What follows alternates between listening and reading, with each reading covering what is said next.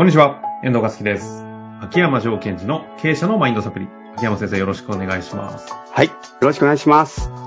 さあ、ということでね、今週は前回の終わり際にラポールについてお話をしたいというふうにいただきましたので、ラポールのテーマでいきたいと思うんですが、はい。なかなか市民権を得ている言葉だと思うからこそ、改めてラポールって何と言われると、ようわかんないなというのが正直な感じだったんですけど、うんうん。そうですね。改めてどうですかね？はい。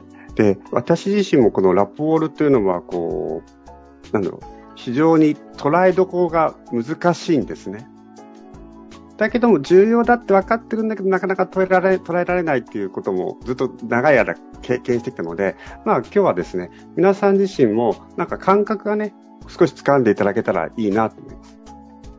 で、このラポールという言葉なんですが、主に心理学を勉強している方はよく耳な、あの、聞く言葉だと思います。うん、うん、え言葉の定義としては、安心してコミュニケーションが取れる信頼関係みたいな表現をされることがとても多いんですね。なるほど。で、フランス語なんですって、このラポールというところが。うーん。で、えっと、私たちは社会に生きてるので、大きな人数というか対象を動かす必要性で出てきちゃうじゃないですか。出てきちゃうじゃないですか。はいいはいはいろんなところでね。はい。えー一致団結して目的に向かおうとかね。あとは部下にいろんなことをやってもらいたいという。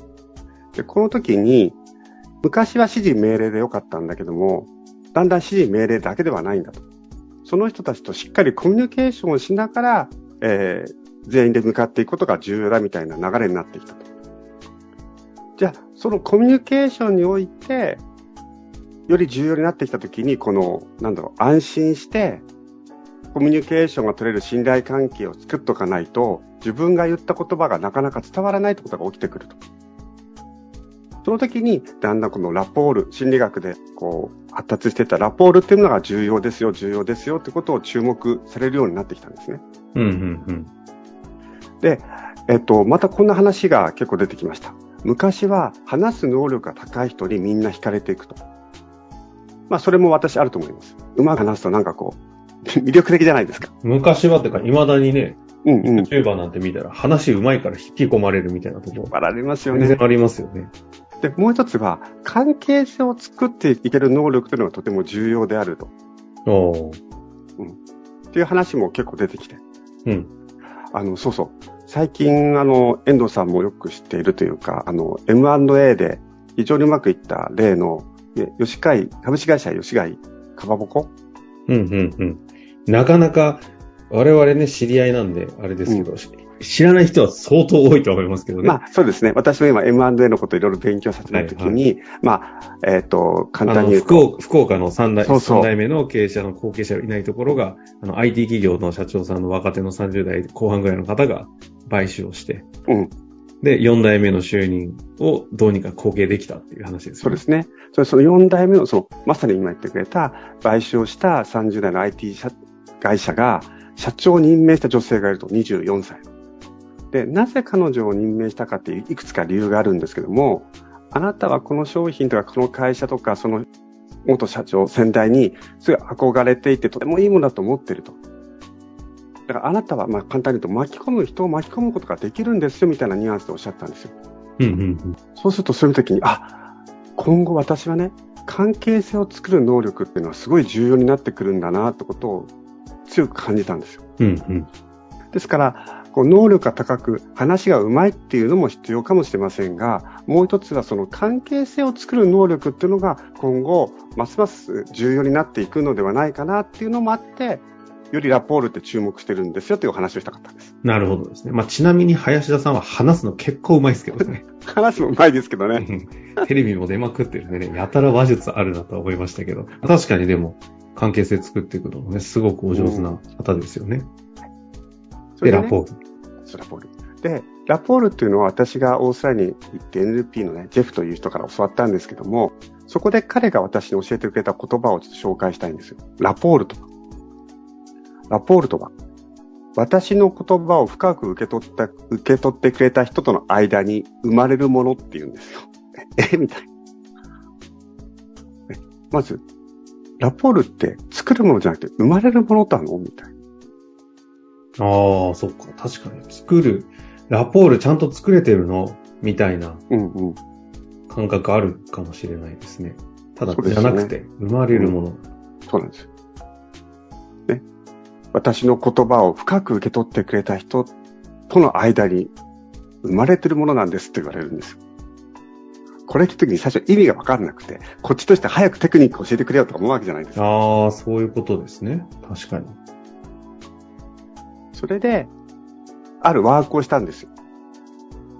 そのワークっていうのは、こう長い細長い棒を持ってきて、ジェフがね、うんうんだいたいこう1.5メートルぐらいとか2メートルあるぐらい。細長い棒ですよ。それを相手とペアになって自分の人差し指と相手の人差し指にこう押し当てるんですよ。うんなんていうの？ホールドする。うん。サムですね。そう。で、それで今から曲流すから踊ってとか言われるんですよ。あ、落とさずにってことですか？そうですね。で、その時に何をすれば落とさずに踊れるのかということを考えながらやってくださいってわけですよ。うん、うん、うん。でやるんですよね。そうすると、私とかは最初、相手に合わせる、相手に合わせるってずっと思ってやってるんですよ。でも相手にも合わせ、私に合わせる合わせるとかって思いすぎちゃうと続かなかったりするんですね。で、あ、これ結構簡単だなとか難しいなとか思った時に、最後終わってからね、ジェフがね、あなたが支えた指を方向を変えた時、右とか左に振った時に、相手がついてきてくれましたかと。ついてきてくれた時は、ラポールが生まれてましたよと。あ、なるほどなと。感覚的なんですけども、うんうんうん相手のことをずっと観察するんですよ。この人は引きたいのか、押したいのかみたいな。でもそれだけだとラポールっていうのは生まれてなくって、自分が何か意見を言った時と同じですね。角度を変えた時に相手はついてきてくれてるのみたいな。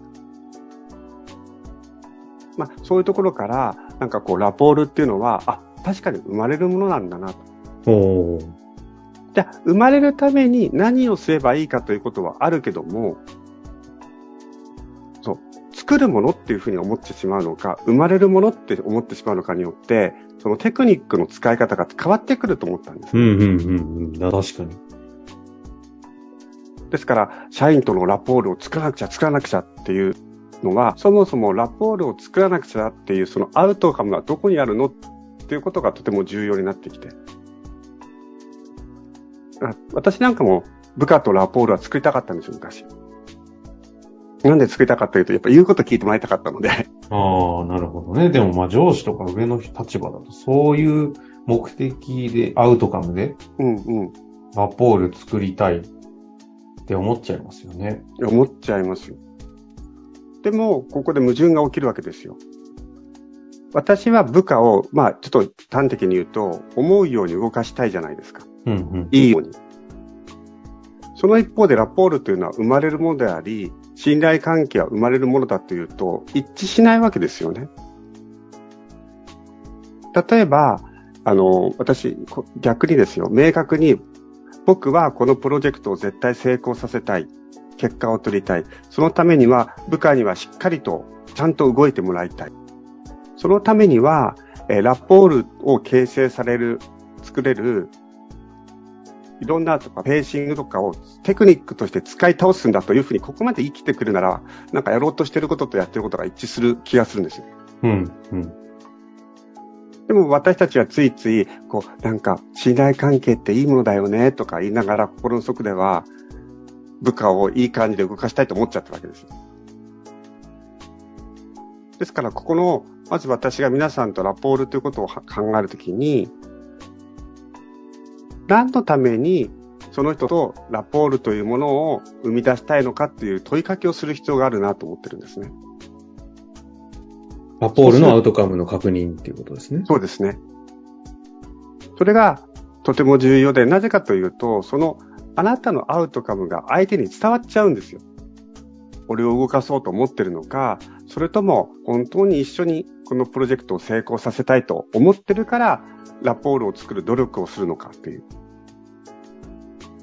この辺の部分については、あの、結構、えっ、と、私もセッションでクライアントさんに聞きますね。あ、部下と信頼関係を築きたいんです、と。で、やっぱラポールを作んなくちゃいけませんねっていう方に対しては、あなたはどうして部下と信頼関係を築きたいんですかと。なんかそうすると、自分の中の、もしかすると、なんか純粋な目的も出てくるかもしれないし、自分の中のこう恐れとか不安から来た、こう、えっ、と、例えば自分の成績を下げたくないので、部下に言うことを聞いてもらいたいっていうのが出てくるかもしれないし。ただ、どちらにしても今自分がセットし、セットしているアウトカムを把握するのはとても重要ですね。改めてここまで話して、その、あ、ラポールが何なのか。うんうん。一般的には安心してコミュニケーションを取れる信頼関係というふうに言われているけれども、牧山先生が教わった内容もそうですし、実際に実践されている時の言葉としては、私の言葉を深く受け取ってくれた人との間に生まれるものというふうに受け取っていて、そのラポールがなんで必要なのかっていうそのアウトカムをちゃんと確認することが大事という話がね、はい、そのちょっと結構こう、概念的テーマがね、ずっと続いてきた感じがするんですけども、なんか、その上で改めてラポールというのは、えっと、どう、な、な、なぜ大事？どう大事っていうところは、改めて最後いかがですか？そうですね。で、これ、あの、実は、また次回にお伝えしたいなと思ってることが一個あって、私がね、そのジェフに押した時に面白いこと聞いたんですよ。人というのは、基本的にラポールを作りたがってるんだよと。おー、そしてるんだと。人間として。うんだけど、作るのが難しいのはなぜかっていうお話をしてくれたんですよ。なるほど。その話を次回していただけるわけですね、うん、そうですね。この矛盾のところにラポールというもののこう理解を深めていくヒントというかコツ、ヒントがあるので、そこについて次回ですね、ぜひお伝えしたいなと思います。人は本来ラポールを形成したい生き物であるけれども、それが難しい。そのあたりのこの矛盾についてお話しいただけるということですね。うん、はい、まあ、具体的にもしかしたらね、テクニック的な、じゃあどうやって作る、作るのかじゃないのか、生んで、生み出すプロセスですね。生み出していけるのか、あたりもちょっと話が出るかもしれませんのでね。はい。そのあたりも期待していただけたらなと思います。ということで、ありましょう。柿山先生、ありがとうございました。はい、ありがとうございました。本日の番組はいかがでしたか？番組では、秋山城賢治への質問を受け付けております。ウェブ検索で、秋山城と入力し、検索結果に出てくるオフィシャルウェブサイトにアクセス。その中のポッドキャストのバナーから質問フォームにご入力ください。また、オフィシャルウェブサイトでは無料メルマガも配信中です。ぜひ遊びに来てくださいね。